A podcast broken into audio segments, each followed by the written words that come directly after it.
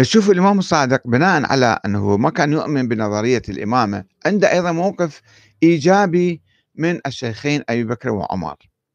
هذا يتعلق بموقفه من نظرية الإمامة. وبناء على عدم إيمان الصادق بنظرية الإمامة الإلهية اتخذ موقفا إيجابيا من الشيخين أبي بكر وعمر رضي الله عنهما خلافا للمتطرفين الإمامية.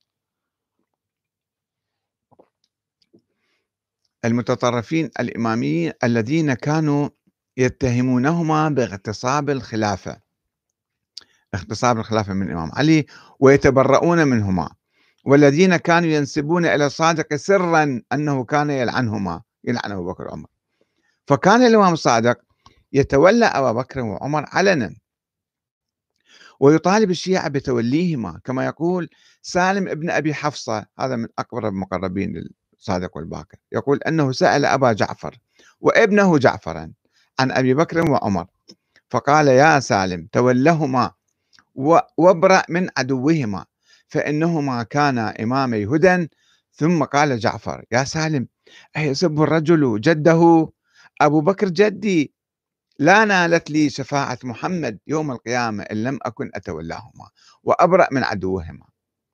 هذا الحديث ينقل الذهبي في سير أعلام النبلاء جزء 6 صفحة 258 والخوئي ذكر ذكره نقلا عن السيد المهنأ في عمدة الطالب. ذكر أن أم الصادق يعني يشرح الحديث هذا أن أم الصادق اللي هي اسمها أم فروة بنت القاسم الفقيه ابن محمد بن أبي بكر وأمها أسماء بنت عبد الرحمن ابن أبي بكر. ولهذا كان الصادق يقول ولدني أبو بكر مرتين. الخوئي معجم رجال الحديث رقم 9558 وشوفوا يعني واحد لما يقرأ يعني لازم واحد يفحص الروايات ويقرأ ويجتهد حتى يطلع النظرية الأقرب للحق والواقع. وهذا ما أكده أبو بصير وهو من الإمامية المعادين للشيخين ينقل رواية شوفوا. يقول في رواية يقول فيها كنت جالسا عند أبي عبد الله الصادق يعني. إذ دخلت عليه أم خالد فد مرة معروفة كانت تستأذن عليه. فقال أبو عبد الله خاطبها أيسرك آه، أن أيسرك يسر قال لي أبو بصير أيسرك أن تسمع كلامها؟ فقلت نعم. فقال أما الآن فأذن لها خل تدخل. قال وأجلسني معه على الطنفسة ثم دخلت فتكلمت فإذا امرأة بليغة فسألتها فسألته عنهما.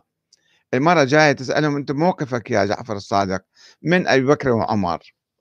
عن الشيخين يعني. فقال لهما توليهما. روح توليهما ذولا. يعني شيخين صالحين.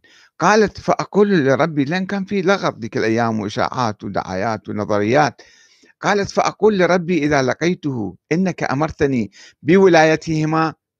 قال نعم. قالت فإن هذا الذي معك على الطنفسة أبو بصير يأمرني بالبراءة منهما. هذا واحد هو بالعكس ده يتكلم ضدك يعني. وكثير النوى صاحب سالم ابن أبي حفصة يأمرني بولايتهما. ذاك يقول لي توليهم وهذا يقول لي لا أتبرئ من عندهم. الإمام الصادق حسم القضية. هاي الرواية موجودة في الكليني كتاب الكافي كتاب الروضة حديث رقم 319 لاحظوا عندما نجمع كل هذه الأحاديث نخلص إلى أنه نظرية أهل البيت كانت هي نظرية الشورى ولم تكن نظرية النص وإنما الإمامية المتطرفون اختلقوا هذه النظرية ونسبوها على أئمة أهل البيت وأولوا آيات قرآنية وزوروا أحاديث أخرى وأضافوا ونقصوا وكذا حتى يصنعوا هذه النظرية. وهذه النظرية واجهت تحديات كثيرة في القرن الثاني الهجري والقرن الثالث وبعض الأئمة كانوا أطفال صغار فارتد الشيعة عنهما. آه، الجواد والهادي مثلا لما آه، توفي أبوهما. آه، وبعضهم نص ما موجود عليهم نص غامض تفرق الشيعة. فإلى أن وصلت النظرية إلى طريق مسدود بوفاة الحسن العسكري سنة 260 للهجرة ولم يتحدث لا عن الإمامة ولا عن وجود إمام بعده ولا خلف له.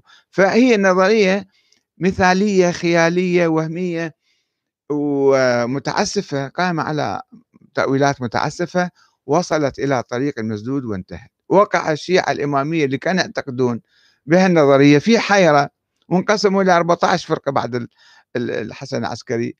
والحيرة حتى الآن موجودة عند الناس. إجوا ناس ادعوا أنه هناك شخص مولود للحسن العسكري بالسر مو بالعلن ما حد ما شافه بالعلن. أبوه كان ينفي بالمحكمه قال ما عندي أولاد. أهل البيت كلهم يقولوا ما عنده ولد. فاختلقوا بعض الناس التجار تجار الدين. المستفيدين اختلقوا ولدا موهوما وأماتوا الشيعه ألف عام. قال لهم روحوا ناموا حتى يطلع صاحب الزمان. كل شيء تسوون لا حكومة ولا ثورة ولا أمر معروف لا نهي عن المنكر لا صلاة جمعة لا أي شيء. وروحوا انتظروا صاحب الزمان يطلع. وصار 1200 سنة ما طلع. فالآن الشيعة طبعا آه، تركوا هاي النظرية عمليا. تركوا هاي النظرية قاموا بإقامة جمهورية إسلامية ديمقراطية دستور حركات مقاومة حركات آه، ثورية في كل مكان وعادوا للحياة عادوا للقرآن عادوا لنظرية أهل البيت الأولى نظرية الشورى اللي هي نظرية أهل البيت. و آه، الباقي أن نتخلص من هذه الثقافة السلبية التي آه، مخلفات هذه الثقافة اللي ميتة هي. ثقافة ميتة قبل 1200 سنة لا تزال يعني بعض بقاياها تؤثر على بعض الناس و تزرع الكراهية والعداوة والبغضاء بينه وبين باقي الناس ومجرد قراءة تاريخية. ما عندنا قضية الآن نختلف عليها. إحنا متفقين على أنظمة سياسية واحدة ولكنه بالتاريخ من كان أحق بالخلافة؟ هل هذه حديث الثقلين في نص على الخلافة ولا ما في نص على الخلافة؟ والآخرين اغتصبوا الخلافة من الإمام علي أو لم يغتصبوا. حديث عقيم جدال عقيم لا يؤدي إلى أي نتيجة إيجابية إنما يزرع السلبيات بيناتنا. فلا بد أن نتخلص تماما من هذه الثقافة بعد أن تخلصنا عمليا من الالتزام بنظرية الإمام الإلهية ورئيس الجمهورية يجب أن يكون معصوم ومعين من الله. هذا شيء مو معقول. إحنا الآن ننتخب رئيس الجمهورية ورئيس الوزراء ونحاسبهم ونراقبهم ونغيرهم فهذا التطور إيجابي حاصل فلماذا نتشبث بالفكر القديم؟ والسلام عليكم ورحمة الله وبركاته.